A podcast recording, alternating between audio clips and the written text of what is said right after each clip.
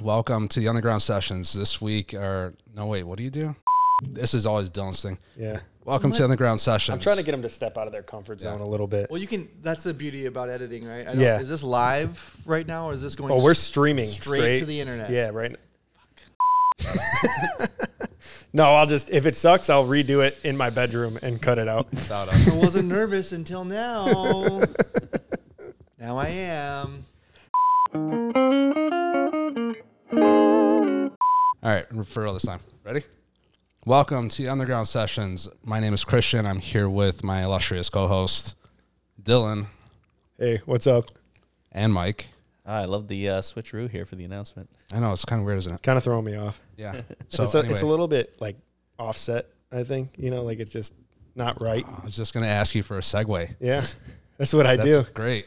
Great segue. Yeah, offset. That's the key word. Uh, Mike, why? What, what does offset mean to you?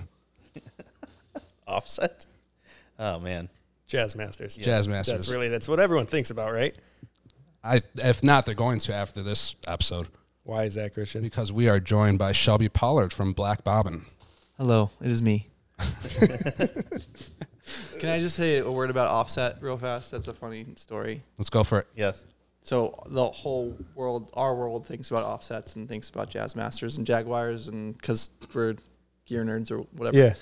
Um, one time I was in the presence of Tom Verlaine from television, and I walked up to him and I said, uh, "Do you still play offsets?" And he said, "What's that?"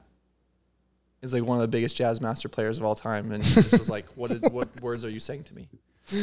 so that's where we're starting from a place of humility over here. Okay, Yeah. just like just remember that some some of these things aren't as important to others as they are to us. He's just like was he's just was like, "What what are you talking about?" Run it again. We got to start from the top here, guys. Well, no, I'll admit I didn't. I did never understood the word offset until you got your jazz master. Like I never explored the world of offsets. Yeah. So this is very new to me, Well, great. We can walk you through all of it. which is why if uh, Shelby can convince me by the end of this episode, I will trade in a guitar for a jazz master tomorrow. Yeah. You heard it right here, folks. Yep. So basically, we 24 hour have turnaround. the the jazz master messiah here. I'm the new disciple trying to. Bring more disciples. Yeah, I'm here to recruit. I'm really grateful for you. Thank yeah, you so much. That's why we're sitting on this one side Yes. of the table. D- And Dylan's they're very on the other green, side. but he'll get there. Yeah, That's great. I'm learning. Stripes. This is You know? not a cult at all. It's not at all. What are the? Uh, Shelby did offer you Kool Aid when we came in, though, didn't he? no, I said water. but why was it red? I said water. you did just call me the Messiah, so I learned a couple tricks. Yeah, he knows all. You can't fool him. It looks like water now, but it's gonna be Kool Aid later. Maybe wine. Who knows? All right. We're off the rails already. Yeah, let's let's get back on track, Shelby. What's uh what's your musical history? Like what got you into music? Let's let's go way back. Um, well, I started playing guitar when I was 13 or 14. Like, I feel like a lot of people, that's the sweet spot, the sweet age when you just like don't care about failing, you know? Like, it's so hard to get into playing a musical instrument when you're an adult because, like, you just think you should be good. But when you're a teenager, you just don't care. Like, you'll do the same skate trick over and over and over again. You'll do this, you know, you'll just keep trying to play Damn It by Blink 182 until your parents are like, "Can you please get some headphones?" and basically, the story was is that I had a my grandmother had purchased me a harmony, not the cool reissue harmonies now, or even the super cool vintage ones, but a harmony from the Sears catalog for Christmas with a matching amplifier that I still own that I had circled really big, and it sat underneath my um, my bed for about a year, and then I picked it up and uh, literally just like played Blink One Eighty Two songs until my parents were like, "You have to go outside." or as my stepdad says, until I actually like like one day they were just like, "Oh my god, he's playing it!" like, you did it. He actually did. it!" like fast forward some time, uh, and then it, like, "Oh, holy shit, that actually sounds like a musical song." Yeah. So It's funny you bring that up. Damn it, was the first uh, Blink One Eighty Two song I learned. listen, everybody has the same entry points. Yeah. You know, like it's it's that, and then like like from there it went to it went naturally to like blues and like Jimi Hendrix and Stevie Ray Vaughan, and then like BB King, and then like just kind of morphed out from there, and it's just is constantly still morphing out from those those spots. You know, like and there was a there was a Washington Post article couple years back that was talking about how the guitar is dead, and um, at the time I was working at a prominent local music establishment, and I just thought that was so ironic because every experience I had was just 13 year old kids still coming in and playing Jimi Hendrix and playing Clapton. You know, like it, they just, it's still always the same entry point. And there's something about that thing, and I don't really know what it is, but you know, I started there um, when I was young and tried to take lessons for a while, which just never really stuck. I was never patient enough to like sit down and then learn how to play something note for note. Like it just always bored me. I just like kind of got the essence of it and like, okay, and like I'm kind of doing Now it. I'll mess with it. yeah, and, yeah, like do that. it how Like, I want to do it. I'm yeah. kind of playing, you know, Purple Haze. Like I'm Yeah. kind, I'm pretty, I'm Purple Haze adjacent. You know, Yeah. It would take a couple seconds, but someone would recognize it. I got most of the notes in there. It's the form is there. It's like it's like not being able to see without your glasses. You know, you're just like, okay, sure, there's a person there, but Who is that? who is that Yeah. person? You know? It's kind of how I felt learning like Stevie Ray Vaughan songs because he fits so many notes into like such a small place. I'm like, I got like six of eleven. You know, like we're good, I'm gonna enough. keep moving on. Yeah. The song is still going, right? Like, but I feel like that unwillingness to, like, just labor at recreating what was on the page or what was on already re- recorded really helped me later in life just explore what I'd sound like. You know, I think Mm-hmm. that so many people get caught up in the guitar world, you know, guitar hero, machismo. this is what this person played, of or this is and, what this you person know, like did. you look at like the guitar and the major guitar magazines, and like they, it just feels like they cycle. Like it's just like whoever's on the cover, yeah, you know, they just never grow out of this like very male dominated Mm-hmm. guitar Olympic thrashing, you know, and it's just kind of boring to me. Um, because I just never like I never saw that as like uh, that impressive. I, I always like like BB King was way more impressive to me than Stevie Ray Vaughan because Yeah. it was like about the note, you know, like it's mm-hmm. about The s- phrasing, the way he played, Yeah, yeah. yeah, it's about the voice of it than just like this sheer head cutting. yeah. you know, like And there's a place for both, but I, I agree with that. Like I can see where you're coming from in the sense of like BB King. It was just like you hung on every single thing mm-hmm. he played. You it was wa- someone whispering to you. Yeah, exactly. You know? He was telling a story the whole time he Right. played. It was, I remember, yeah, like the first time I heard, uh, like the thrill is gone. I was just like, this is nuts. Yeah. Like it's Otis Redding, but a guitar. You know? Yeah. I, I my one of my earlier concerts in life was I got to see BB King um, in Peoria. I don't even know the Nice. name the name of the arena or whatever, but I was like 15. A friend had to drive me. You know, it was like the first time like a friend drove me to a concert. And I just sat there just like beaming the whole time. You know, it's just like it was one of the most magical experiences to just like um, to like just see this thing happen in front of you.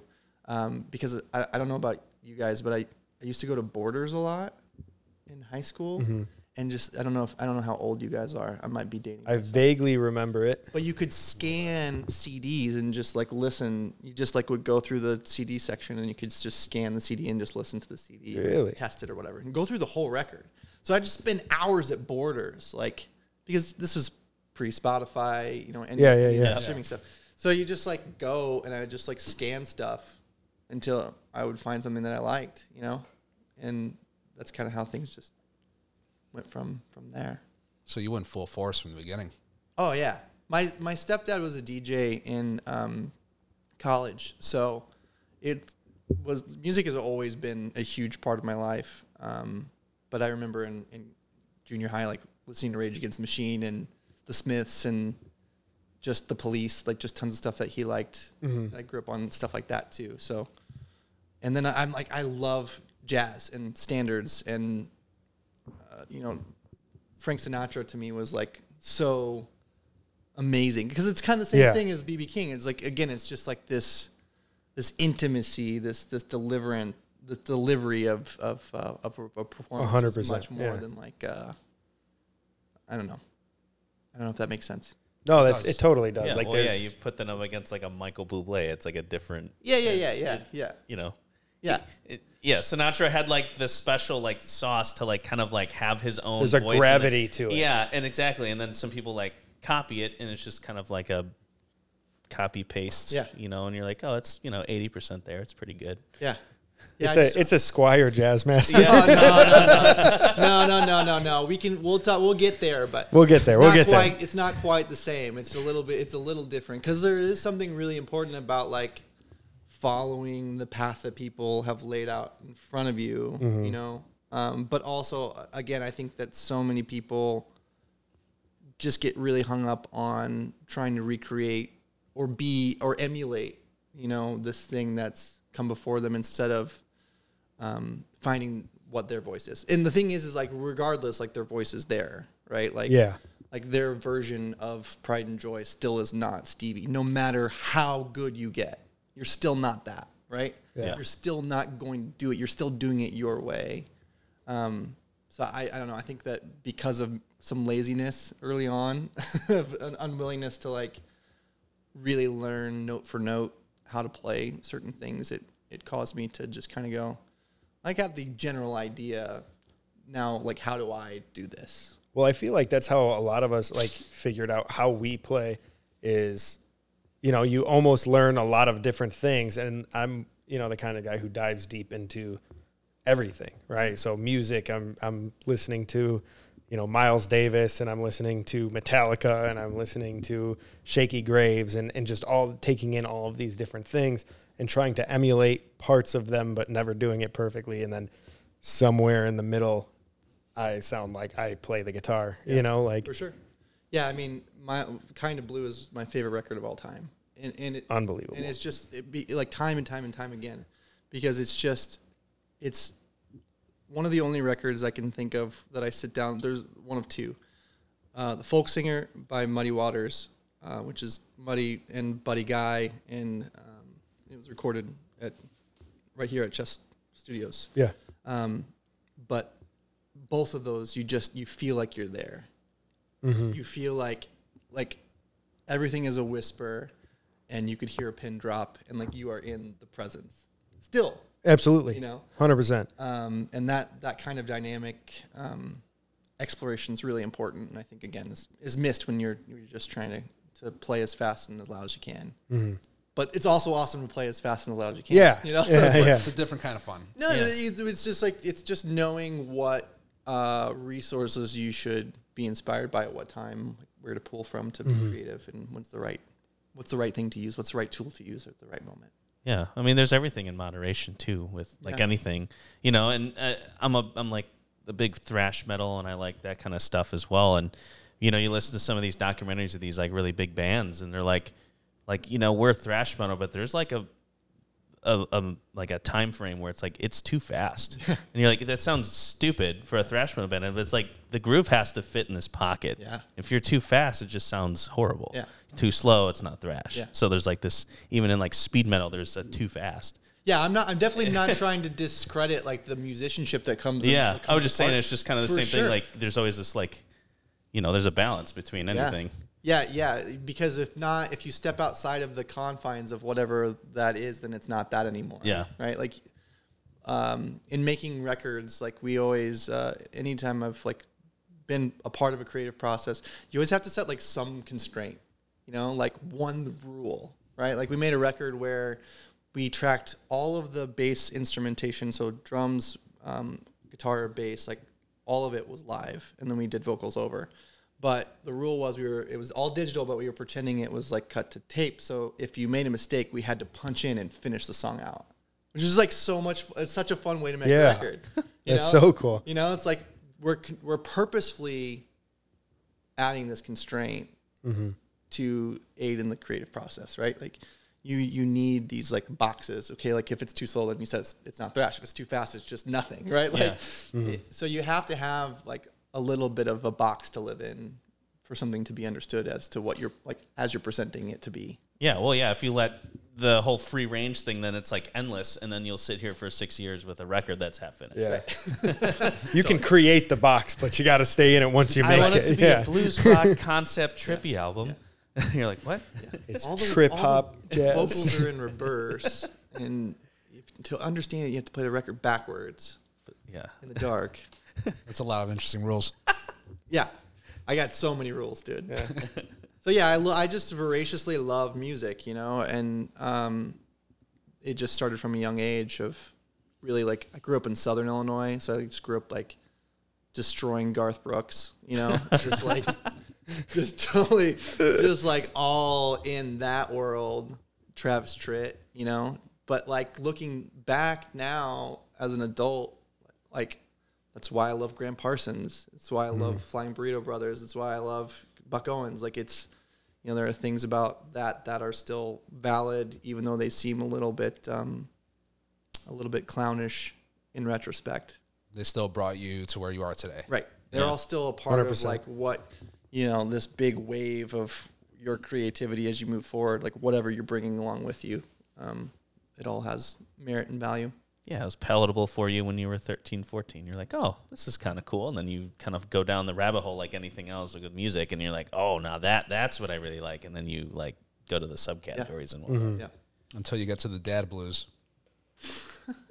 Good old dad rock. Dads dude. have to be happy too, man. You know, like I'm at this phase in life where I'm also like I hate, I uh, I I love to hate, you know, but then I'm also like, you know, like everybody, like I love, like there are there are times in which I reflect on music that is made, and I think, wow, this is so poor in some in some qualitative amount, right? Like, Right. like ah, no, this is so below the bar, and then I think this is what most of my family members think that I do.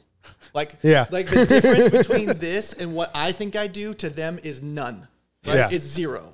So it really it gets humbling very quickly when like you know this person playing at uh, you know Applebee's in wherever Wisconsin or whatever.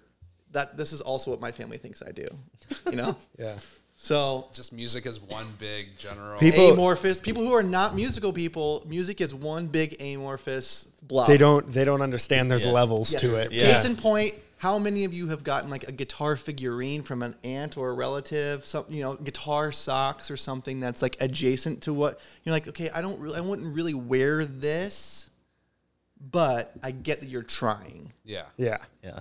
It, it becomes your identity. Sure. Yeah. Oh, I saw a thing that is kind of music related. You must like that as well. Yeah. Yeah. Well, it's all those jokes too, where it's like, like, you, oh, you play guitar? And like, yeah. And then you play some like a Neo Shred stuff. And you're like, oh, that's cool. Do you know how to play this pop song? And you're like, yes. and you're like, oh my God, you're so good. you're yeah, like, yeah. what the, really? What about Wonderwall? What about it? It's always the request. What about it? There's nothing about I it. stopped bringing guitar to parties years ago. Christian still does.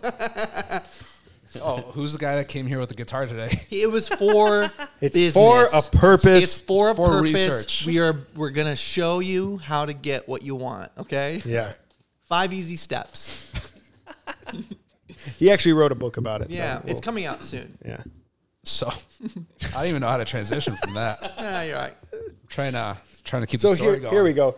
How? Why Jazz Masters? What was it about the Jazz Master that just grabbed you and you were like, "This is what I'm gonna start doing things around"? Or actually, when was that? When- When Jazz Masters, then why When Jazz and why? Masters? when then why? I just I felt like I had played guitar musical chairs for so many years and I never really landed in a place that felt great to me. Um, and a couple of things just kind of happened all at the same time where I was like, this is the right move. So I was playing in a band and I was playing um, a thin line telly and I bought um, which I loved. And I bought um, a Reverend that I also loved, a Jetstream double humbucker, because Jenn Wasner from Wye Oak had one. And this record came out, um, and there's a song um, on it that I just like was so enamored by. And I literally like had never touched one. I found one on eBay and I bought it because this is like before Reverb. So I bought it on eBay, and the shit you not, I was at the time working at a um, Italian sausage factory in Fulton Market in the cold storage, packing pallets for pizzerias. This was my actual job. Can you say that three times fast? No, I cannot. I can't even remember the order in which I just said it. Okay, you had a very specific job. a very specific job, and I got it delivered to to the to Fabbri sausage To the freezer. to the freezer. Uh-oh. Yeah, because I was like, they can't have this sent to my. I had never bought a guitar online before, ever. I'd never purchased a guitar online. That's how much I was like, I love the sound of that guitar. So I buy this Jetstream, and I was playing this Jetstream for a while, and it was great. But I hated the idea of like switching between these two guitars, and I was always more of a single coil kind of guy. I played Strats for years because I was I was in a blues band. I lived in Austin and did blues, you know, for a full year, and came back here and did a blues night at a little pub here. Um, but then I joined a cool indie rock band. And I was like, I can't play a Strat in it. You know, like I can't. I'm not. The, this ain't the Strokes. Like I, I Yeah. can't. This isn't. This isn't the right thing. Um, so I had this Reverend, and it was an. It was my first offset. Offset means that the the upper bout of the body is offset from the lower bout. So when you sit it on your waist, it sits more comfortably while you're in a seated position. It's a 15 degree angle from your leg to where your waist hits. So when you're sitting, it's more ergonomic. Um, so I, had, I bought this Jetstream and I was like, this is cool, but I just had always wanted something with single coils. And uh, it had this really cool contour knob that you could roll all the high end off and get this real bassy trebly thing, very similar to the Fender, to the Jazzmaster Rhythm Circuit. And um, I had friends that worked at Chicago Music Exchange, and I was just always in there all the time, just scheming and scheming and scheming. There was also a place called Avenue Inn on uh, North Avenue that they had a, a 59 Jazzmaster in there that was a Gold Guard 59, and it was behind the counter. And I'd go in there and I just would like, like it was like Excalibur, you know, like it was Wayne's World, and I just Yeah. would stare at it. And I remember it was eight thousand dollars, which now is crazy because they're like twenty five thousand dollars. And I and I just went. I would just go home and be like, I would tell my wife, I'm like, oh my god, this guitar is just like incredible, right? She's like, Can we? Should we buy it? And I was like, I love you so much. You're crazy. We can't buy an eight thousand dollar guitar. I work at a I work at a sausage factory. Like, what are you talking about? We'll sell the cars. It's fine. And then um, a, a friend had a, a 65 Jazzmaster that I got. I think it's a 65, 64 or 65 Jazzmaster that I got to play at a party one night. And I was like, whoa, this guitar is so cool. Um, and we were playing, we played a live performance at Chicago Music Exchange. And they had a 59. And my buddy Chris, who um, I've filmed bands with, and he was filming us, and he worked there. Um, was like, you got the whole point is like you guys can come and you can grab anything you want, and then like that we're gonna film you guys playing any piece of any gear that you want. So they had Gold Guard 59. I was like, I'm gonna, I'm going for the Gold You Guard. saw your shot. I'm this. I'm gonna play. I was so excited, and we got there, and I was like, Chris, like, where is this? Where you know, I've been, I've been, you know, scoping this guitar out. He's like, oh man, that's upstairs in the vault. We can't grab it. So I didn't get to play it, but I played a 65. Um, and the whole time it went out of tune. Like the whole time I fought it, the entire time. But I was determined to make it work. And then I just was like, uh, you know, I bought a classic player. Um, much to the chagrin of the person who was trying to convince me to buy an American made one. Um, but I bought like the basically they have effectively two P90s in them and a Tune-o-matic bridge, and the trim was scoot, scooted a little bit closer or whatever. But then I got rid of the other two guitars. It became my main my main guitar until I bought um, I bought a 65 slash 61 refin refin when I started at Chicago Music Exchange. So, and that's where I learned everything about those guitars. Really. So you haven't owned a, a different guitar since? Well, now I'm I uh, have someone make guitars for me with my name on them, basically with you know my business's name on. Them. That's a good point. So now I um, I have more jazz masters available and near and uh, near me than really I ever really wanted to because I was like I already I have this great guitar right, um, but I've I've toyed with I, I've had an SG and a Tele Sense and a 335 and it just still at the end of the day the last like record the band that I was in made like we had a bunch of alternative tunings and it, it just was like I couldn't on stage. The lead singer had like five guitars. I'm like this is nuts. Like I have one. I can't we can't Yeah. do these changes you know like That's I- insane. I, need something else. And so I'd had I had a telly uh, Highway 1 telly which was awesome. Those Highway 1 tellies are incredible. I highly recommend them. Um, and a 65 SG. That was really Nice. cool. But it had been like gutted. The pickups weren't original or anything. Uh, okay. But it looked awesome. Mike seemed so disappointed. Um, it was He's like, nice. sick. Oh, cool. but it had the Sweet, Maya- maestro and the Batwing guard. oh yeah, Oh, nice. It was a awesome. great guitar. Um, I I kind of regret regret getting rid of it, but I always have this this mentality of like, um, you shouldn't hold on to anything that is you're not playing anymore. You know, you should you shouldn't like hoard things and for the sake of sentimentality. And if you get rid of something, you should always get rid of it in order to get something that's better. You know, that inspires you more. Absolutely. You know, as long as you're trading up towards something that's helping you accomplish whatever it is you're trying to express better, then you're doing great.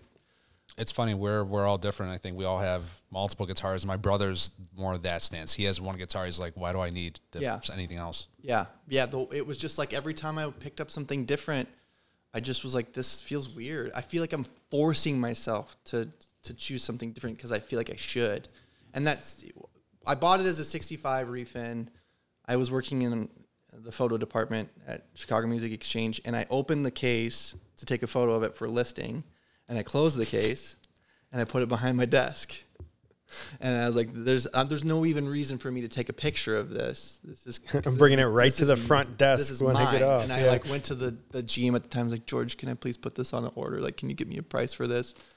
Um, and I'm glad I did. It really, like, truly, it truly in a in a strange way, like, it changed my life. It changed the tra- trajectory. Kicked of- everything off. yeah, it just was like I felt like um, I found a, a niche, or like a specialty, something that I really became very passionate about. Um, and I wouldn't have done it without owning that guitar. So how long after that were you dreaming of Black Bobbin? I didn't dream about Black Bobbin until um, a f- until after I had left Chicago Music Exchange for another job. Um, I started dreaming about Black Bobbin on a Friday, and by Saturday, I had the name, and I had decided I was quitting my job. I had literally a, a list of three names for the business, and I was like, "That's the one that is the best." And I'm buying the domain, and I'm gonna tell my boss I'm leaving on Monday. So It's that easy. So what were the other two names? you gotta try that. I mean, it's really not. I, you know, I think the goal was always for me to do my own thing at some point, and so everything that I had done before really like informed that. You know, I mm-hmm. tried to learn as much as I could about all aspects of of of this industry and of business and guitar manufacturing and how good customer service, all that stuff underneath the umbrella of somebody else, and um, then was able to take that with me. But um, as far as like this being, you know, building a version of my dream guitar in this iteration, I didn't think about that even until a year into the business. Um, it was just purely like not having access to inventory because people were selling used guitars for the same price as new guitars. And I was like, this is crazy. You know, I'm, I can't like sink what very little cash I have into buying a used guitar that if the market crashes tomorrow, then I'm left holding the bag on like all these American original Oh, jazz for sure, masters. yeah. You know, like it just like it didn't make any sense. I was like, maybe I could just have someone make me my own, you know? Like Mm-hmm. but it was supposed to just be parts casters and it kind of morphed into something else. The, the best jazz masters on the market. yeah. It's not a bad claim to fame. Yeah, right. So you you thought of it on Friday, confirmed on Saturday, and quit your job on Monday. What'd you do on Tuesday? What was what was? No, the I original- just like said I was quitting on Monday, you know, like Oh, and so- I had put in my two weeks. So you know? two weeks later Yeah. on Tuesday, what'd you Yeah, do? yeah. Two weeks So yeah, two weeks later. Two weeks later on Tuesday, uh, I, you know, we're still in the middle of, the of the pandemic, and um, I have a seven month old at the time. So the whole the whole like pitch was, um, you know, I'm gonna be a full time parent and also start this business. So I'm gonna do. I think I can do both. Um, and I'm two years, two almost two and a half years into that plan, uh, which I thought was going to be like a six month plan. So uh, Just had no faith from jump. You're like, I'm gonna do this. Dad thing might be a little. I'm gonna Little much, honestly, but the, honestly, like the parent, the parent thing was is is being an acceptable parent that I'm proud of. At the end of the day, is way more difficult than being a business owner. All of this stuff was simple because I had worked so hard to, um, to make myself a knowledgeable resource about these particular instruments, and um, to just try to just treat people right and be honest about the guitar world, which I think that people respond to. You know, they're so used to just like being told, yeah, yeah, yeah, you should buy this guitar. Like this is this guitar's great. This guitar's great. And my thing had always been, if someone called me and a guitar was terrible, I would tell them. You know, like why why waste a relationship over one quick sale? You know, and I have lots of great customers who still work with me because of that kind of mentality. So, um, so anyway, the question, the answer to the question was on Tuesday after I had quit my job. It was, oh my god, I have to create an infrastructure for this business in the next month before my child is home with me full time. So I had a I had a month where he was still in um, in daycare where I like set up all of the back end infrastructure of the business to make sure I was like, this has got to work seamlessly, and I have to make it work in 30 days That's a lot to do. Yeah. because if not, there's also going to be a child here. So I can't like you know Yeah. like like I have to make sure that my, there's no like I think I just need to figure out what my shipping profile should be like my shipping tier should be I like had to like get it all done, um, and I did it by just using the coffee subscription as a launch because it was nice and easy. It got the name out. It was uh, something that I'm also still passionate about being a part of the end result of whatever Black Bobbin ends up being. Um, but I was able to kind of like troubleshoot all of these things without shipping guitars to the wrong place or whatever. You know, Yeah. it was just coffee. So coffee was your tester. Coffee was the tester. When I liked when I launched on day one with the logo, and people were like, "Whoa, he's doing Jazzmaster stuff." The- and then the day logo two, is and then day sick. two was like, "It's a coffee subscription." Everyone's like, "What's going on? this is cool, I guess, but I didn't know this was coming." So, Where you're just like, just be patient. The jazz masters are coming. oh yeah, no, I already knew. Like, yeah, I knew what was You had the, right? the like, steps Yeah. planned out.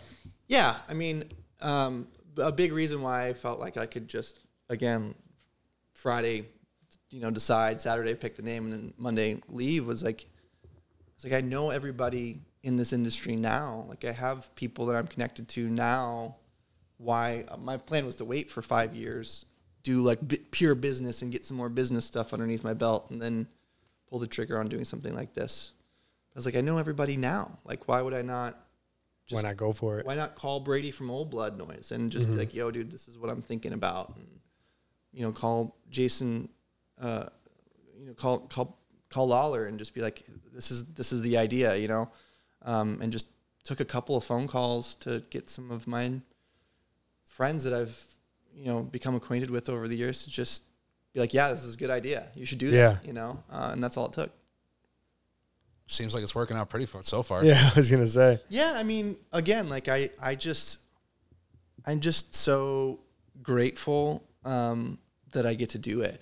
You know, even on the hardest days, it's just like, it's a re- it's remarkable to me. You know, Mm-hmm. Anytime I'm like, oh my god, I gotta resolder this. You know, there's this grounding issue. I'm just like, shut up, dude. You know, like you're standing in your house Yeah, like you're hang you get to hang out with your kid all day like everything's going great you're you working know? on your favorite guitar. yeah, like, yeah. yeah. you know like it's all in the name of like building this community not necessarily around this guitar but part of the reason i you know I, was so drawn to this instrument is just such a such a un- misunderstood part of the fender history and most people my experience would go like this oh, that's a jazz master. I don't like that. You know, oh, have you ever played one? Nope. Oh, okay. Would you like to? Well, there's too many switches. okay. Well, can I explain to you what the switches do? Yeah, sure. And I'd enter an explanation. They go, oh, that sounds pretty cool. I'm like, okay, I'm going to leave you with this guitar in this room. you just play it for a couple minutes, and I'm going to come back. And I'd come back and be like, this is pretty cool. You know, like this. I actually kind of like this. You know, And you got a new disciple. exactly. It's the it was the easiest thing for me to sell because people have very little experience with it. Everyone knows what they think a Telly should do. Everyone knows what they think a Strat should do. Everyone knows what they think a Les Paul should do. And honestly, when you sit down with those instruments, you create what those things should do based on what you think they should do, right? Mm-hmm. You sit down and you play an SG like an SG, like how you think an SG should be played. Well, when you pick up something that you have very little understanding about or very little preconceived notion about, you just kind of start to fiddle with things that you have never done before. I had never touched a volume or a tone knob in my life until I picked up a Jazzmaster. Not to say that it's easier to do so or more organized. I just had it. Just was like I just don't know. I just started touching everything. I just Yeah, like, how I does don't this know work? How does this how all the Yeah. things do the stuff, and so I want to know how all the because I had I had decided that I knew how all those other guitars worked, but I also didn't know how those guitars worked either. When was the last time you touched a tone knob on a Strat? You know, like never. Yeah. You just flip through. You know, when was the time, last time you were in the middle position in a Strat? Never. Neck middle, leave it. That's it. Yeah. Everything that's- dimed, neck that middle. neck is that's the- all you do. is- Well, not But the middle position is awesome, especially if you roll the tone knob back a little bit. And that's what the going in this route allowed me to open up for myself and then show to other people. I'm like, whoa, we're all just like touching the surface of this without exploring it at all. And a lot of the people that we emulate or respect, the people that have made great art, like approach this in such a different way than what we're doing now. And how do we get closer to that? You know, like all the records we love that are distorted are a little champ turned up as loud as it goes with a microphone in front of it. And then the tour is Marshall full stacks, right? Yeah. But in the studio, it's a little amp. The tone you grew up loving Yeah, is, is a tiny little tiny amp, amp dimed. with a with, the, with a 10 inch speaker as loud as it goes, right? Um, I guarantee you, if you try to recreate something that is like classically distorted, and you're like, if I sat you down with a rig, I was like, all right, you know, recreate Layla, right? You're gonna overshoot how overdriven it is. You're gonna misremember how that sounds. You're gonna push it way past saturation of where it really should be because we misremember sonic, sonically all the time. You know, it has this huge anthemic sound in our heads, but really it's just a little amp with some humbuckers, cranked as loud as it goes. And that's not as as saturated as like it gets into like the 90s, the 80s and 90s and you know, obviously completely different approach to things, but Yeah, because me and Dylan were having a conversation in the car earlier on the way here, and we're like, it's just kind of funny to think, you know, let's say the band's like first couple albums, like whatever era they were in, they all had no money, they're all starting out, and they had a, you know, probably relatively cheap guitar with some amplifier that may or may not be a guitar focused amplifier. And you know, people spend you know the ten thousand dollars to recreate this like Walmart speaker that they had Yeah. in the seventies because they're like, I had no money to play this first Right. album, so we dubbed Yeah. it on the album. Couple things for gear, Right. and you know, it's just it was just kind of funny that people wanted like that tone, and you're like, mm-hmm. this tone was like unbearable. You know, Yeah. you think about it back in the re- relevancy of like, oh, like real guys had Marshalls, and Yeah. I had this. we were listening to flat duo jets and like early white stripe stuff and Yeah. that's what we were just like dude nobody wanted one of those rezo glass guitars or you know these you know five watt Silvertones or whatever like And someone Like- made it cool, and everyone's like, "Whoa, that can do that." the You're K that's sitting on your wall nobody it- wanted that it until Jack always White could played do one that, and that's the Yeah. thing. Is Yeah. that it just took some. It took like a couple guys excavating and and and Andy Clark excavating that and being like, no, this has always been here. yeah This is the reason that you like this. Plus, I'm talented, right? Like that is a really important part of the equation. Um, plus, I, I'm I'm on a journey to find my voice, and through doing that, I find R.L. Burnside, you know, and I find uh, T Model Ford, and I find these Mississippi dudes who are paying, playing Peaveys, you know, and you're Yeah. just like, what a Peavey? like, yeah, but this sounds kind of good. What does it say about me if I think this Peavey sounds kind of good? Like, how do you take, you know, how do you how do you How do you wrap Junior your brain Kimbrough around that? And Peavey, how do you separate Junior Kimbrough from Peavey? You can't. Like they're they are intertwined. It is not a pleasing or in tune sound. What about um the guy that bought your Marshall? I was just about to go. Oh into that. my God, So this is the speaking funniest of having story. like sort of like an ego or something to protect, you know, from Yeah. yourself, is I had a just a, a gen- it wasn't anything crazy, but it was just a four x twelve Marshall cab. I emptied it out. I had vintage thirties in there. Bought a smaller amp just because it's stupidly loud. Yeah. Um, and so the guy that bought it from me he plays in like a cover band, like a classic rock cover band, and he has some pedals, and he's like, I love my Blues Junior, like I love that thing, but he says it looks so stupid on stage. so what his idea was is to a do like those funny memes where you have a stack and then the little amp behind it with the mic, Yeah. or put it inside of it and then mic up the Marshall cab to make it look like he's Yeah. playing through a Yeah. cab. Is legit why he bought it from me. I've seen legitimate tours that do that. Please elaborate. I will not. is it is it juicy? No, no, no. I was- no, I was gonna just- say, you're it's like- what people do. It just happens more frequently than you think. There are forward-facing amplifiers, and then there's an amp. There's a champ facing the other way with a microphone in front of it. That's funny. I've seen it from side of stage. I've watched it happen. It happens because that is a sound, and it is the sound, right? So again, the whole the whole detour was like we all have kind of come like this way, the the the inverse way. You know, like I had a hot rod Deville. You know, like could never turn up past one and a half without destroying people. You know, and then you're just like slamming a BD2 through it. And you're just like, why does this sound bad? Like because you have a not tube- breathing. a You have it at, like- amplifier that you're doing nothing to, right? Mm-hmm. Like if you want to use a tube amplifier, you have to turn it up loud and you have to be able to actually start to work the tubes to get this sound, right?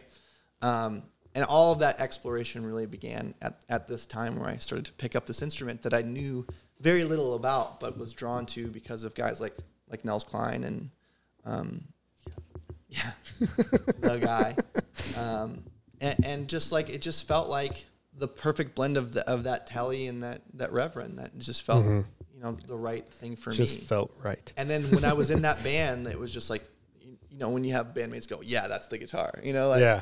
You, when you have other people reflecting, like, yeah, that this is you. It reassured you. Yeah. The sound the sound is right for you. Yeah. Yeah. And then the more that I just got into it, the more it just, like I said, it was just so easy to to sell because I nobody else was passionate about it. Nobody else was talking. Other people were talking about it. I don't want to pretend like I invented jazz masters or the reinvention of jazz masters. Plenty of other people were talking about it, but people at the store I was working at, they just didn't want to touch it. And so it was just like such an easy I was never going to sell flaming Les Pauls. I, I I hate that. I just don't care. It's not me. So it just was the right it was the right thing for me. Yeah, and it's interesting because you were talking about like people like misunderstanding it too, and mm-hmm. you know a lot of those like guitars that we love today were all that like you know the it kind of I guess Gibson you have the Explorer and the V's. People were like, "What are these?" Yeah. You're like, "No," and it took what sixty years for them to be cool again. Yeah, I mean it's It's like, actually cool. Like there's a couple people that you know kind of sprinkled it in, but like there are all the other brands have their Explorer shape or their V now for metal Yeah. and stuff. Now it's Dean, cool. all that. I mean, Yeah. all that stuff that like '90s to early aughts, like it was like always jet black and like super heavy. But it just takes like you know Metallica and Rick Rick Nielsen and know all these like, Yeah. people pulling. It, eh, but it, that's what happens. It, it happens with every instrument.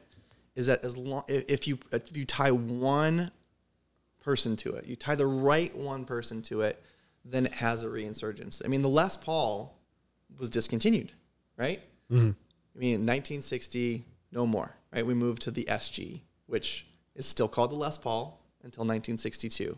Until Les Paul says, please take my name off of this. I hate this guitar. I don't want anything to do with this. What was he said? It like didn't resonate right. It just right? wa- like it just wasn't what he You know, wanted. this is Gibson trying to respond to Fender dominating, mm-hmm. right? The Les Paul was an old man jazz guitar, right? Mm-hmm. Yeah. That's what it was marketed as. Les Paul was like some dinosaur, you know? And who cares? Like they got all these hot country guys in Bakersfield playing tellies and Fender's winning. So then they do the SG solid guitar, right? And Les Paul hates it. He's just like, this is not this is not what I wanted to do. I don't want to do this. Um, and then immediately, because nobody wants a Les Paul, they're cheap, and everyone in the UK wants one because it's American, right? And so then guys like Clapton and Jeff Beck and all these dudes just start picking Jimmy Page starts start buying them at pawn shops because they're cheap, and now they're half a million dollar guitars, Yeah, right? That's the story. Yeah. That's the story. Yeah, Is simple. that cheap, cheap guitars that nobody wanted were picked up by poor musicians in pawn shops that changed the world. Like the uh, the Les Paul Juniors in the '90s, right? Same exact Yeah. story. Buying them at a pawn shop. Right. Same how do thing, you- how same do thing you- with the Jazzmaster, right? Yeah. Or ni- 80s, 90s, they're trash guitars. They are discontinued in the in the 70s, late 70s, and nobody wants them. They just are parted and pulled, you know, like completely thrashed, and people just go into pawn shops and they're just what people can buy. And then you get Thurston Moore and you know all all this whole wave of people playing these guitars that they just didn't matter. You Kind of like that, like overdrive fuzz kind of thing. Like in the '90s, a lot of the grunge bands were picking up these like cheap pedals that people were like, "I don't want that because I have my like Yeah. rack mount from the '80s or whatever." And like a lot of people were telling like that's how Nirvana got their sound, is they just went to these like broken, like dented old pedals that people were like, "Do you want it?" And you're like, "Yeah." And then people are like, "Oh my god, that's so great!" Now they have, you know, two hundred dollar replications of you know who's who's Right. you know tone. Yeah. Yeah, it's, it's Tom Verlaine saying, "What's an offset?" You know, like jokes on me, right? That's that's that's the full circle of this, right? Jokes on me because I think this is super hip and cool, and this was just the thing that you used, right? It doesn't matter. I mean, back to what you were saying about musicians, uh, you know, playing cheap instruments. Jimi Hendrix didn't own a guitar, you know, like until he went to the UK, and He kept setting them on fire. this was before that. but Keith Richards' girlfriend had to steal one of his guitars and gave him a Strat. That's how that's how Hendrix got to play in his own band. He had to keep being in other people's bands because he didn't own a guitar, right? Like that's that's these are the people at the top of of this. The Mount Rushmore of this know? thing that we do. Yeah. Of like I will play literally anything that's set up any way through any possible amplifier, and I will sound like me, right? That's impressive, to be honest. When you listen to that, Think about that. yeah. There's some old videos of Hendrix playing jazz masters upside down. You know, That must be awkward. it's really cool. He offsetted the offset. yeah, it's like, well, it's like, yeah, um, and it's uh, it's just it just sounds like Hendrix. You know, it's crazy. That's weird. There's always people like that because you always bring up we're into racing. So like Michael Schumacher digging tires out of the trash for his go kart. yeah. Yeah. Stuff like that. Champ. Like there's always people that just can make something out of nothing. Yeah, that's the people. That's that's the grit. You know, that's the people. Those are the people who change the world because they just are so determined that they'll do anything, and it has nothing to do. Uh, this, it has nothing to do with the gear that you play. It has to do with the work that you put into it. You know, and that can be, I believe, at any any level of instrument. It doesn't matter. That's that's the biggest joke of, of me saying that, right? Like, Yeah. but my job is not to convince someone that they need to buy an expensive guitar. My job is to ex- explain to someone why that thing works in that particular way, but also how you can achieve it in other ways too. You know, like the point is just to be able to express yourself. Yeah. That's it. So is that the beauty of the Jazzmaster to you? Is that it's something that is so often overlooked that it's it gives you kind of like a fresh set of eyes when you pick one up? Is you that just just like don't project anything on like mm-hmm. i mean i think that's becoming less and less true but if i told you to close your eyes and draw a guitar you're going to draw a strat right like most people would most lay people without even knowing it they're going to draw something that looks like a strat or a telly they're not going to draw that you just don't have as much emotionally attached in it we don't have as many heroes with them on so it doesn't it doesn't make you do what you normally would do you know Which is funny is I've never thought about things that way, but uh, we were at Christian's just jamming, hanging out, and I was like, "Oh, dude, you know what? I've never actually plugged your Strat in." And I literally picked it up and played Little Wing. Like that was it. That was just it. That was just Yeah. like, oh, that's a Strat. I that's the noise it makes. You, you know, hit, like you hit the low E and you go, oh, I know what this does. yeah, You know, because there's so many examples of that. You know, and, and it just you immediately go to that place. Um, and and the people who pioneered this guitar for when it was brought back in, like you can barely hear what it's doing anyway. Like yeah, you know, there's like it does a very specific thing, but there's so much more to it, and I think that that's the journey that I've found myself on is is presenting it as like um, as a as a very holistic instrument that's not just like nichey, you know. that's such a good way to put it. That's that's awesome. That's like You're, I mean, you're completely right. I never saw a jazz master until we saw Shakey Graves play. Yeah. Like that was my first time, I think. And then I never really had like an urge to play one. I didn't know anything about it. I learned what the switches do like two weeks ago. Yeah. Yeah. I yeah, no one informs you on Jazz Masters. It's everything else. But the thing, the, the again, the thing that was interesting as I started to unearth this is that we don't really inform ourselves about the history of all of these things, and then you start to understand where they come from, right? Like Yeah. in 1958, when these were released, it was the first guitar to offer a noiseless option in the middle position, right? Because everything else was single coils, right? No, the Tele has a three-way toggle, right? Mm-hmm. Strat has a three-way toggle. It doesn't have the middle positions. Mm-hmm. Strat had a three-way toggle until the late '70s. Think about that. That like weird in between sound. People would have to jam the selector in between the two positions until the late '70s, right? So again, we have this very modern approach on how we think about these guitars because that's all we've experienced.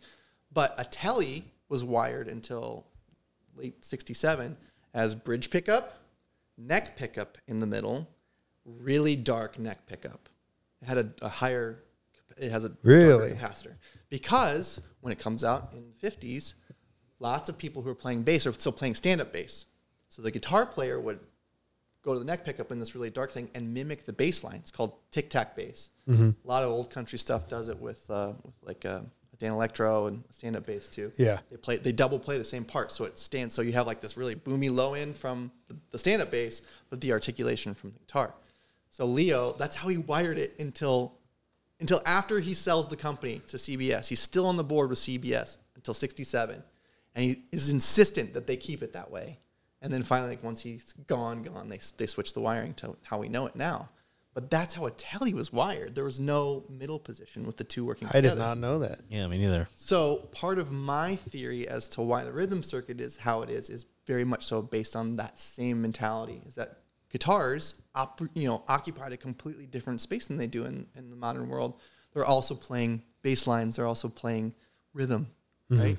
And so you need the ability to quickly switch to you know to that. And so Yeah. that's the first time it's a it's a switchable option instead of just being innately in the wiring harness. You have to remember too that this the Jazzmaster was the top of the line guitar. Like this, they went all in on like this is the deluxe model. It's the most expensive guitar that they offered.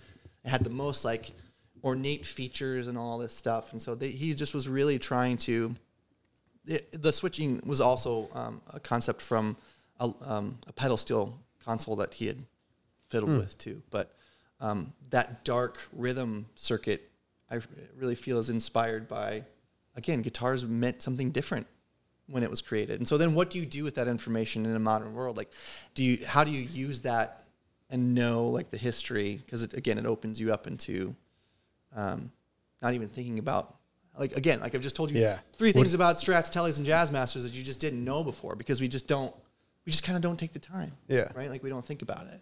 Yeah. Now, how do you think it's hard to put that in? Because again, you have all these different pedals that they didn't have 50 years ago. They have all these different amps that do all these very specific or very well-rounded things, you know. And then you have, especially a lot of guitars, they really haven't changed their design, No. like at all. So it's kind of like this old idea being put into. I mean, even now, like all these like uh, imitation amps, like Kempers and all these profiling stuff. It's it's crazy, and then you you still plug in your '50s designed guitar into it. That works with magnets yeah, based on the polarity of the earth. It's just copper wire wrapped around magnets, and we plug it into a Kemper. yeah, That's, That's wild. Yeah, that's a wild, wild thought a when you put it w- that it's way. An insane meeting of, of of two very different worlds. Of, of something that is literally uh, uh, as basic and fundamental as it gets, and something that's as complex as it can be. yeah, It's also funny how everything's so complex, like you said, the Kemper, but you try and change the way a pickup is built, and everyone's gonna grab their pitchforks. Right. Oh, for sure. Like there's certain things that you cannot change. yeah. Right. Yeah. But so I'm curious, how do you think like, um, you know, we talked that kind of like the jazz master represents that kind of like unknown, like you have to force yourself to think differently and just play like yourself, learning a different style of guitar. How do you think going forward in the world that that's going to be? Because I feel like it's just become so easy, right? Like we talked about like almost learning a song or, you know, and that leaning more towards finding your sound. But now it's, they make a pedal or they make a setting on a Kemper or whatever that you know you want to sound like David Gilmour. Here you go. You sound like David Gilmour now. So it's like there's not really that struggle anymore. There's not really trying to figure out how to make a certain noise and maybe you know having a mistake and learning something different out of that. Yeah, um, a, a detour and then the answer. Uh, I, I was listening to something. Um, you guys listen to Cocaine and Rhinestones podcast? No. It's so good. It's about country music, 20th century country music. But um, the episodes are like two and a half hours long. They're just like these big epic journeys of like bullfighting and then how it relates to George Jones. It's mad. It's insane.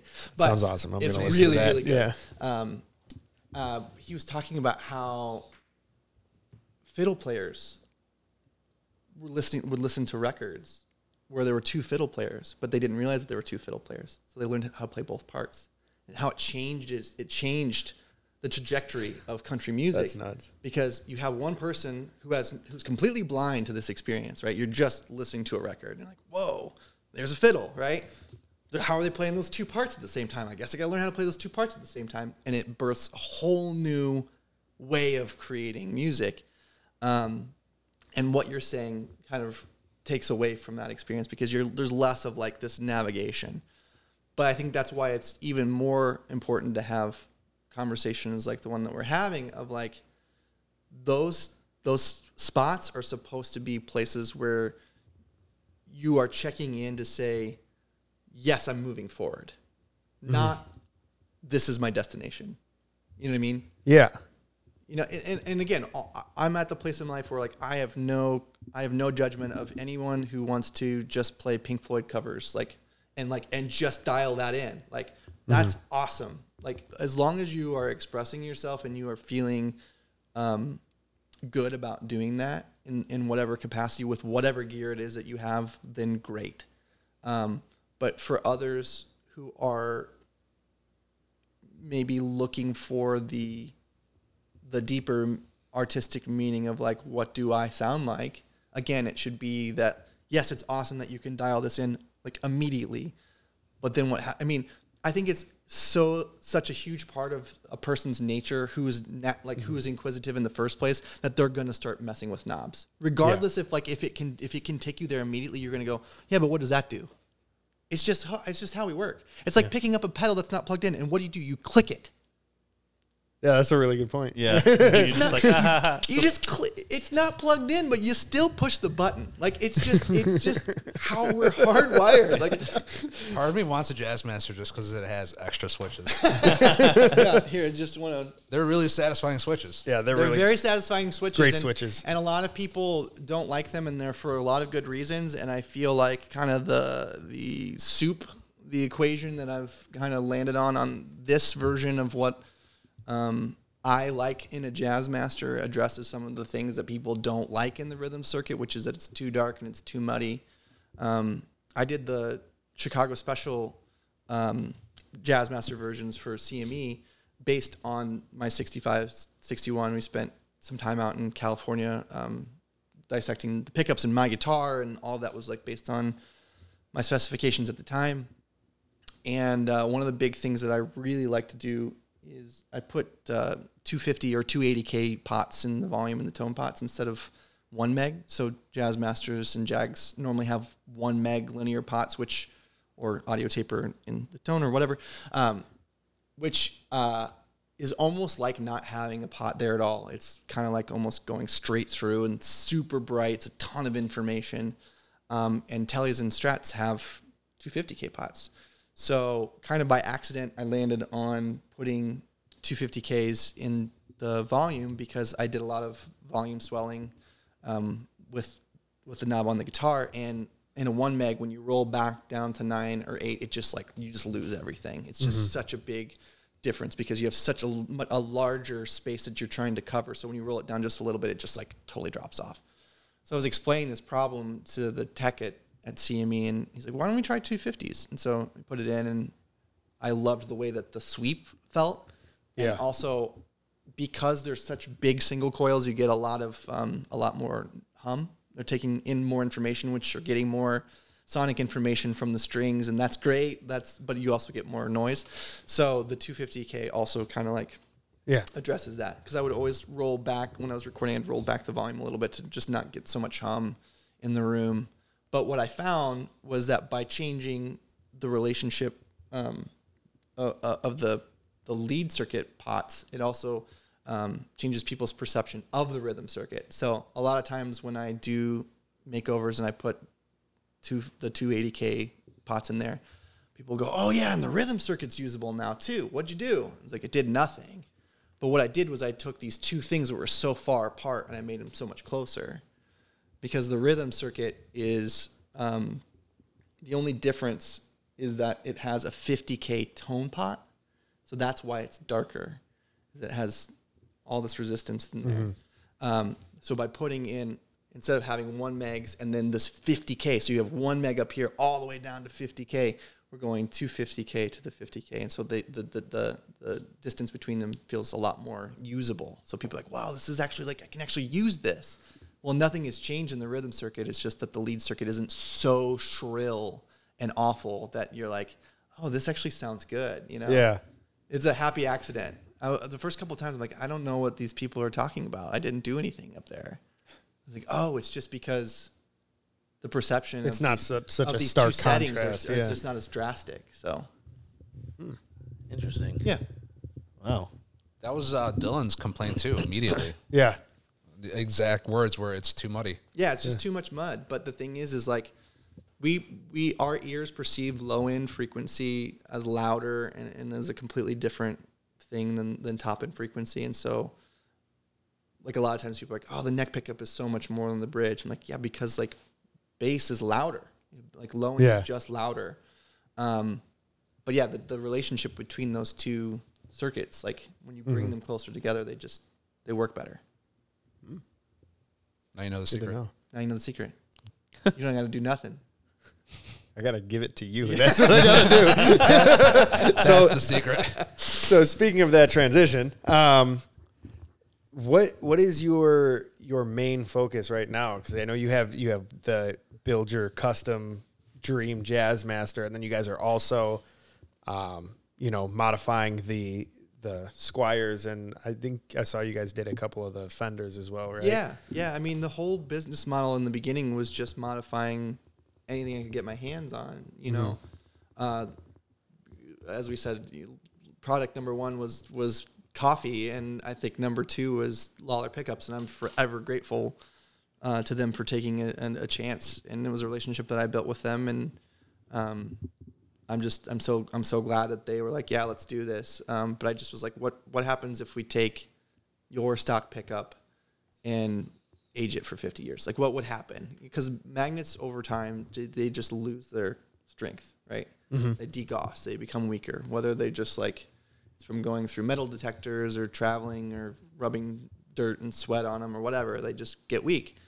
So I was like, what happens if we just take your pickups and just tame them a little bit? So we used, um, or they used Alnico 2 magnets instead of Alnico 5s, and they're just a little bit lower output. They're a little lower wound. They're just a little softer. Um, again, kind of going back to this like low watt tube amp pushed. A lot of my tonal philosophy is like, you should never be pushing an amplifier from the pickups because there's only so much there's there is a there's a threshold there's a compression threshold Yeah. And you can always push it more with other things that are at your feet we all do Yeah. but you can never back off unless you're using the volume knob which no one ever does right so a pickup to me and this is the magic in the in old pickups as we just said they get old they they wear out they're just a little bit weaker they're also like the, the foam wears out, so they're farther away from the strings. You mm-hmm. pick up an old guitar, like, wow, this just sounds so open. Like, yeah, because it's just oh. degraded. you know, That's, that's, that's the just the secret. vibe. Yeah. I've played so many bad vintage guitars. Mm-hmm. And my mission in what I'm doing is taking the best of what I know about old guitars and all of the experiences that I've had in playing incredible old instruments that I would just wish they had frets, but I could if I put frets on it, it'd be worth half of what it's worth. Like that's a bullshit place to be. If I made this instrument playable, I would lose half of my profit. Like, Yeah. Not worth it anymore. That's stupid. Yeah. So how do and, and like and the fact that like most of them just aren't good. Like we live in this culture where everyone wants to pretend that the holy grail instruments are all vintage and they're all amazing and it's just not true. So I w- I started with this vision of like how do I take all of the things that I know about old guitars and we happen to live it's kind of like this this Kemper and this this this magnetic pickup relationship. We live in the the greatest time for modern manufacturing where not only can I say I want to make pickups I want to make my own type of pickups, but I want to make them sound like this record. Right? Yeah. Like the way that people make music now, you have the entirety of all of music to say, yeah, I want to make a $50,000 record that sounds like I made it in a garage. Right? That's a Yeah. that's a conscious choice. Yeah. You're right. Or I want to make a five hundred dollar record that sounds like I made it in a fifty thousand. You know, whatever whatever it is. Every single thing that you're listening to when you're listening to a record is a conscious choice, or every possibility is available. Right? Like that used to not be the case. Like you're saying, like you just play the guitar that's there. You just make the record. You're just in the room, and someone says, "All right, this better be the one because we're about to run out of time." Right? So now we get to go and say, all right, I, get, I want to cherry pick like the my favorite sounds mm-hmm. and recreate my favorite sounds from time, right? And that's how people make records. That's how people make pickups. That's how people make instruments now. They're based on the 164 Strat that was the one. You know what I mean? That's not how they made strats before. They just made strats. They pulled parts out of a bin, and if it was Friday afternoon, you might get a bad one because everyone was sauced. Well, that Yeah. it's a good point, but it's it's funny because I mean, um, you know, my first experience playing a vintage guitar was uh, probably like right when we were Mike and I were like 16. We drove to CME for the first time, and I think it was what was it like a 64 Strat, something like that, Seafoam.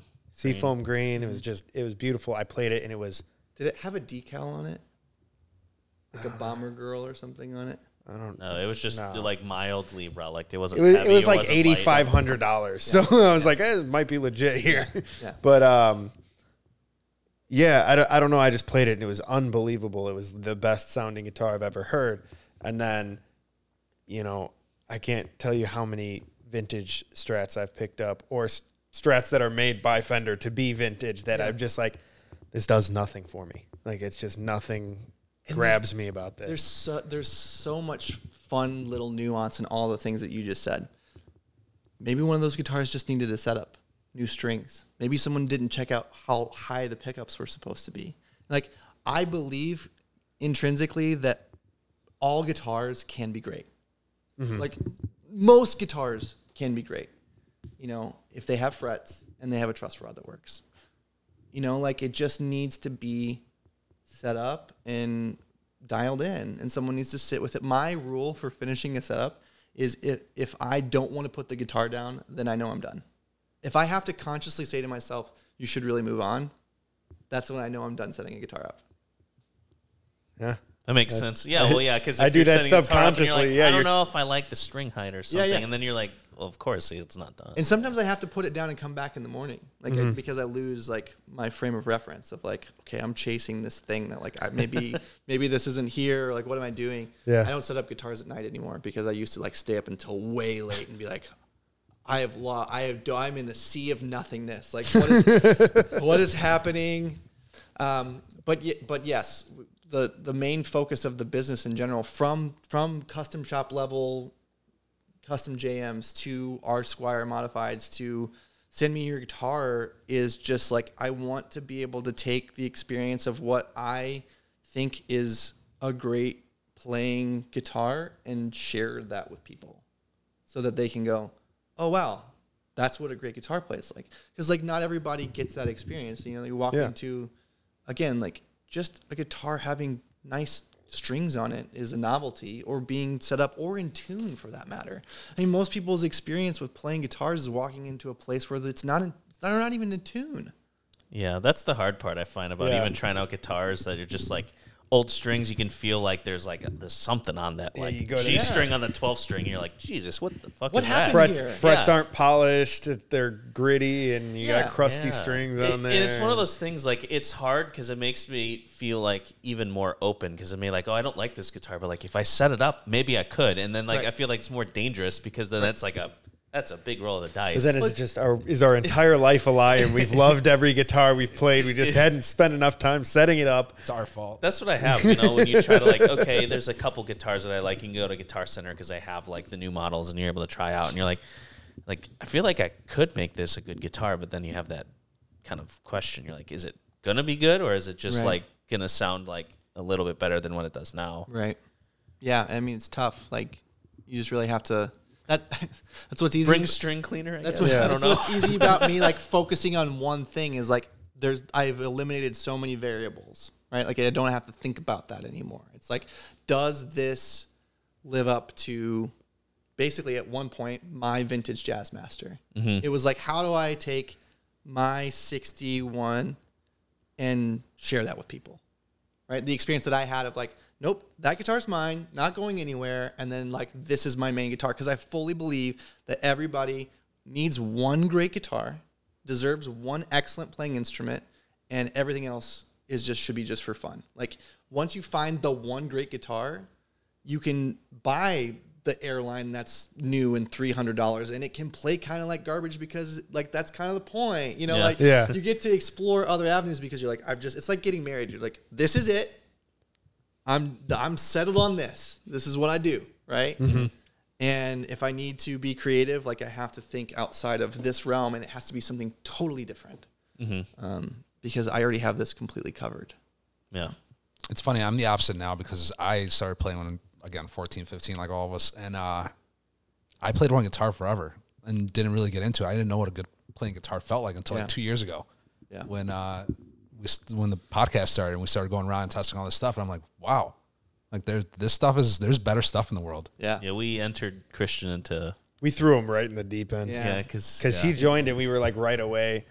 Well, me Uh, and Dylan have been collecting gear for God Yeah. for so long because we just love the whole like, kind of like what you're saying. You build your own sound. It's like okay, yeah, this. And I feel like right now it's like the perfect time to be creative. So I feel like sometimes that marketing scheme of like, oh, this is a 64 Strat, mm-hmm. sound exactly like this, so you get those tones that you want. But it's like that 64 Strat could sound really good in other avenues because it's supposed to be a really good guitar, just in general, you know. And it's like how many fuzz pedals are there? How many di- digital delays? How many reverb delay combo pedals are there out there? It's like you feel like people would be more in, like be able to individualize themselves more, but I guess everyone really gets caught up in the whole like I want to sound like Clapton Yeah, and then Yeah. do my the own same- stuff, We're and you're using like the same why? reference point, you know. Yeah. Like, and again, like the thing that I think about all the time is like we're not thinking about. Let's just take Clapton and a Strat. We're not thinking about Clapton and a Strat.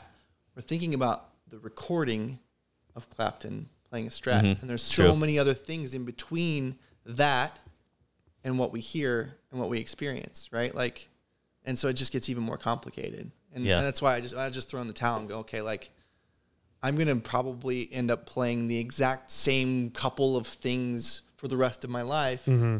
but it's more about exploring the very very fine nuanced details of, of those experiences than like chasing You the know what? fuzz that Jack White uses. Like I just don't I couldn't care any less. Yeah, You know what was that like awakening moment for me when I started like, okay, it doesn't matter what kind of guitar it is if I like playing it or whatever. That the thing that convinced me was I grew up a huge Pink Floyd fan, and I was always like, I need a Strat because I need to be able to do David Gilmour things, right? Like this is I need this, I need this, and then way too late in life, I found out that "Comfortably Numb" was recorded with a gold top with P90s Yeah, in it, and I was like, Are you fucking kidding me right now? Everything's a lie. I'm like, my life is a lie. Yeah. None of this makes sense. None of this is worth it. What are we doing here? I yeah, I actually wrote a blog post about about that very same thing where people think that like uh, Sky Blue Sky is like the quintessential jazz master record for Nels Cline, and it's like either way it was recorded with the gold top. I'm sorry, but it's just again we project what we want onto these things, you know, and they become what we think, you know, like what we think we want from them. Yeah. yeah And that's then- true. Very true. you Well, know- we do that too. I mean, it's like oh, like oh like you you- like we saw Marcus King recently like oh that tone's awesome and you're like wow that like 335 sings on the record and you're like that's he probably has like a Les Paul or some other Yeah. guitar and you're like you don't really know but you or he just used four guitars in, in the same song The in same different mix, parts. yeah. You know, yeah, yeah. But the thing, the thing about making a record is, is that you have it's different than being than being obsessed with gear or thinking about these things in this capacity. Is like you have someone else generally in the room going, "That one's not working. Try a different one." yeah. You Try know, the champ. Try the one. Yeah, yeah. Try the champ. exactly. The Diamond. answer is You always have- the champ. You have, yeah, yeah, exactly.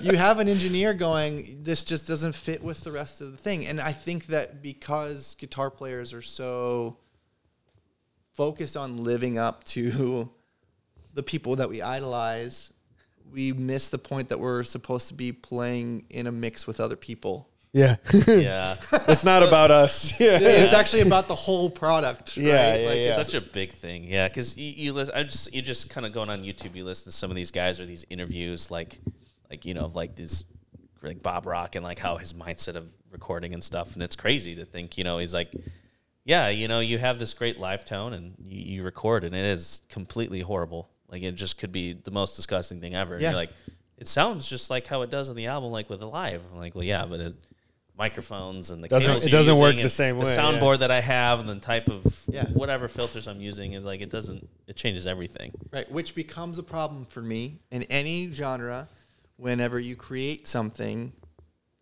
that can't be experienced in person. Like, I get it. They, they become separate entities, right? Mm-hmm. They become, this is an amazing work of art. Like, I'll use Billie Eilish for, as an example. Like, that, that, that first record is amazing. It's incredible. It's incredible. It's an incredible piece of pop work. But like, can you really pull all of that off in a live setting? No, because you're this close to a microphone with tons of compression on. You know, like you have to use the studio as, as such a tool that it becomes that becomes what the art is. And that's interesting so long as that's what you're trying to dissect, but it's mm-hmm. not interesting if you're trying to be a holistic picture of, of a recording artist. Yeah. And I think uh, there was an interview I watched with Jack White where he kind of alluded to that, where he was like, you know, these this technology, all this stuff that you have access to that's so readily available. He's like, it could be the greatest tool in the world for the the kid who can teach himself audio engineering and how to record in his bedroom and this and that. He's like, or it's like you can go so far down the rabbit hole and it's just the bane of your existence, like trying to create what isn't there, you know? But like I said, I like listening to high production records, or I like listen any any record that I'm listening to. Like, and this is how I've been since the, the border days when I'd go and scan CDs. Like, I scan through a record probably like three or four, maybe five listens, and I listen to different people or different things each time. Like, I might mm-hmm. spend a whole time like just listening to the drummer, like to the point where like I've completely tuned out like what else is going on until you get to like kind of scale out and then like listen to the whole thing. And then still, I mean, I, there are records that like I've listened to, you know, for 15 years, and I'll I'll have it on really low and like, oh my god, there's a Wurlitzer in the back. Like I never noticed that. Like I've been listening to this record for forever. How did I miss this? You know, like that's that's the cool part about re- making records and listening mm-hmm. listening to music is there's just so much intentionally going on that's there that creates this whole entire experience. Absolutely. And Christian Christian got me hooked up on like that kind of stuff. You know, I got him hooked on guitar pedals and gear, and he goes, "Here, try try my really fancy Sennheiser headphones." Yeah, yeah, yeah. And I was just like, right "Oh my god, Yeah, dude, yeah. this is nuts." How about you listen? And Yeah. I think that okay, I think that was the most important thing that I learned in in during my tenure. Is like it's just listening. Mm-hmm. You know, There's people that listen to music in their car on the way to work, and then there's the rest of us that buy really expensive headphones and sit in the corner and try and pick out every instrument. I was just about to say all this talk about music and people are like, "Oh, here's a figurine like you said for Christmas." And Yeah, like, yeah, yeah. There's levels and they have different filters yeah, and, yeah, yeah, and yeah. there's You different don't amps understand and- me. You and the clearly don't understand me. And the electronic.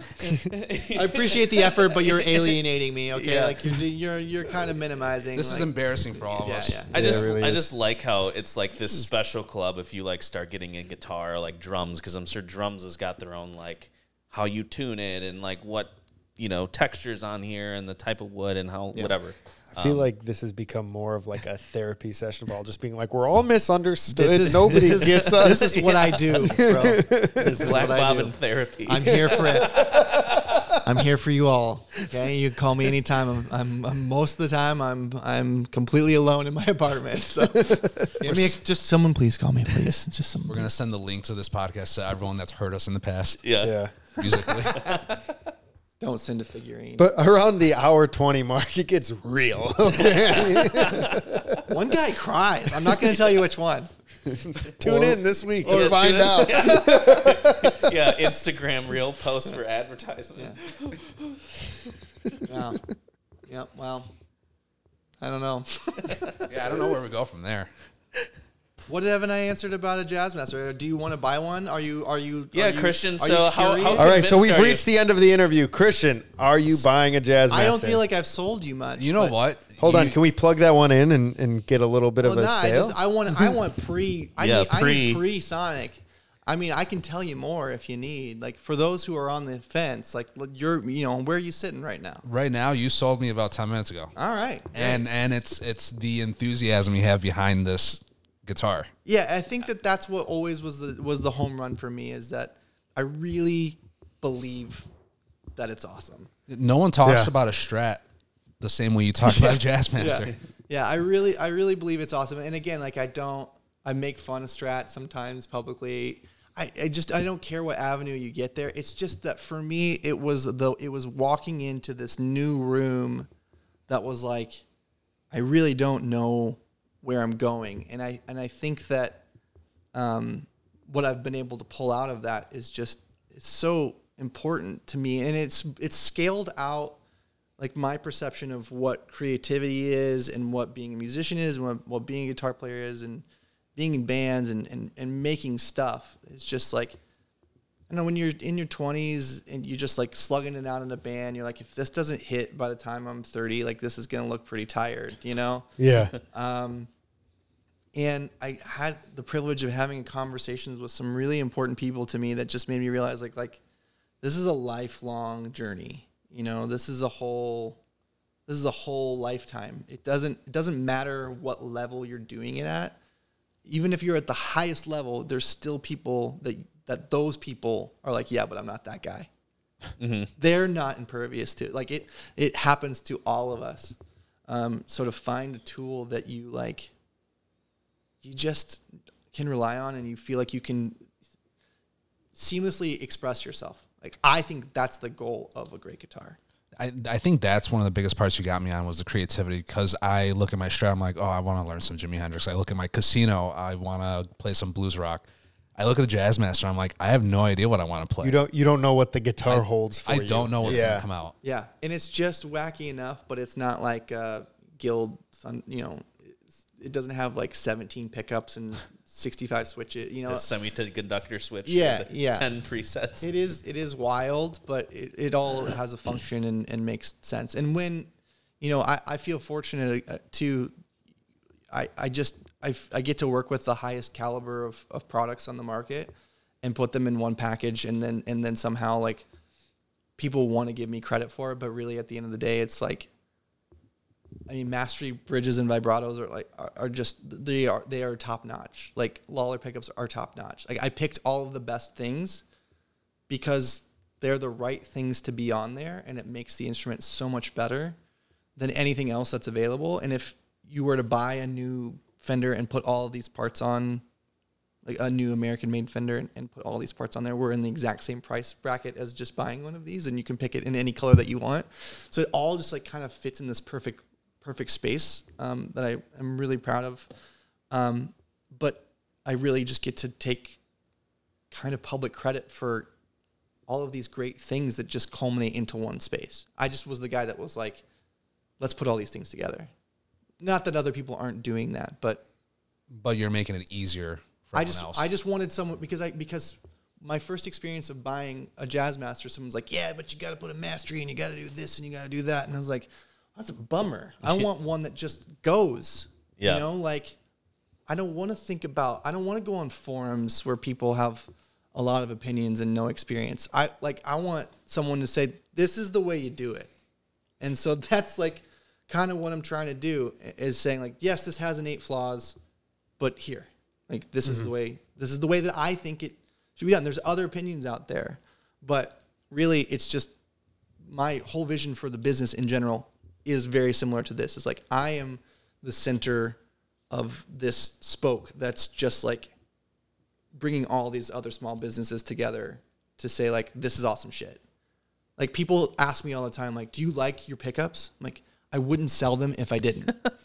you know? No, I just put them in every guitar. But that's but that's what's so crazy is like people's like think about that. What I'm trying to curate top down business wise is a place where you go everything that's in stock that guy likes. You know? That's not anyone else's business model. They go, they carry everything. Right? So if it's on the website, you don't have to ask me is this good? Because I've already they're they're my friends. It's on the website, of course. Yeah. It's. I, I went through Yeah. the trouble of making a pink version because I like it. You know, like you can feel confident that I believe in this because it's on the website, you know? And and that that to me is what what this guitar is, that to me is what the Super Squiers are. That to me is what any makeover kit is going anywhere in the world to anybody. Like I hope that you get all this stuff in and you go, "Oh, cool. This is what I hoped this would be," you know? um, and this all all this stuff lives up to the hype. Um, because again like i don't want to sell stuff i don't believe in. Please stop beeping at me. I'm i know i've been talking a lot. That was such a like heart-filled part to where we could have just ended it right there on such a good note, and then i can say it again. You can edit it again. I just i just want you to believe in me please please believe in me That was beautiful. No outro. Just, just, Just, right there. that's it. That's the end of the podcast. the most serious note we've ever Yeah. Yeah. That was that was that got heavy. Like I said, we got real heavy around the, the hour twenty mark there. But You're right. Oh, i'm a heavy guy it. man I love a- it. I'm I a love un- getting intellectual about music. i'm an unknown Great. heavy guy you know So who's gonna cry now? Mike. pete this is when we would Pete, bring pete Pete, pete's Pete. at home crying Pete's gonna cry. Pete, I love you. I am sorry for your tears. That's the guy. Is that's that Pete's shout out? crying. That's- he was crying at this point because he didn't get his shout out, and now he got it. No, you know what? He's got to earn his shout. He's got to listen all the way to the Yeah, yeah, good point. He's got to listen all the way to the end. I end. love Pete with my whole heart. I really do. So grateful for him. For those of you that don't know at home, Pete uh, set this meet up. We forgot to explain that part. Yeah. That's okay. No, no one has made it this long, except for my grandmother. Yeah, my Hi, mom's Grandma. listening still. Hi, mom. And all the uh, people that sent us figurines. Yeah. Well, I guess we know what we're not getting for Christmas. Yes. Guitar It's too late. They already bought 'em. Christmas is next week. Oh, I guess I'm supposed to return this guitar tie bar that I bought you. Okay. Anyway, Black Bobbin, where can people find you? How do we spread the gospel of the Jazz Master Yeah. to the public? Um, on the internet at blackbobbin.com or on the Instagram at blackbobbinchicago. Um, I am mostly online based, pretty much primarily, but I do setups as well. And people send guitars to me um, from all over the country to have work done, and I love doing it. So if you're thinking about diving into this world and um, not sure that your local tech knows how to install a mastery bridge properly, which is plausible, then send it to Chicago and it can hang out in my house for a week and I'll keep it away from kid spills and I'll put a mastery on it and I'll send it back to you. Do you ever get guitars that people try to do it themselves? And it Please, just please fix miserably? this. Desperation email. I bought a Wish.com mastery and it's not working. The Please help. guitar comes in a box this big. You're like, that doesn't make sense. Nothing adds up here. No, nothing, nothing like that. Just my my word to to anyone out there who's still listening is a word of just kindness to people who work on instruments. Just every once in a while, clean your fretboard. That's all. That's all I ask. Oh, that's my the God. hardest part. Sometimes I show them to my wife, and she goes, "Wow, That's gross. that's gross." Yeah. Like, And on yeah. that note, That's the perfect spot to end. Yeah, just Yeah. clean your fretboard. That's all I ask. it's like Clean a your please be please be kind rewind thing. Just Tip clean your fretboard. Tip your bartenders. clean your Clean your fretboard. Yeah, clean your fretboard. Go to blackbobbin.com. give them all your money. Yeah. There we all go. It. All of it. Dylan says that about every guest, so I, I don't know if our listeners have. Any But money this at one is point. different because I'm in in the.